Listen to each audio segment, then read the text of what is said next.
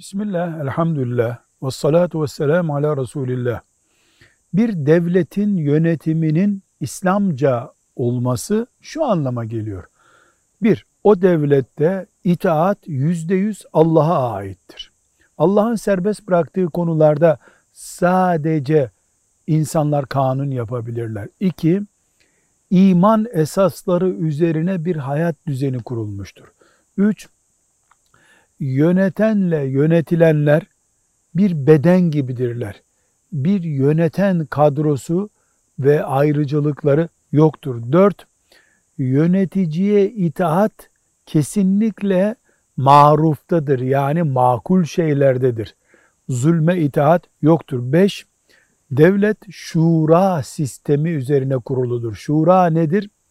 Toplumun akılda önder kesiminin fikrinin alındığı ortam demektir.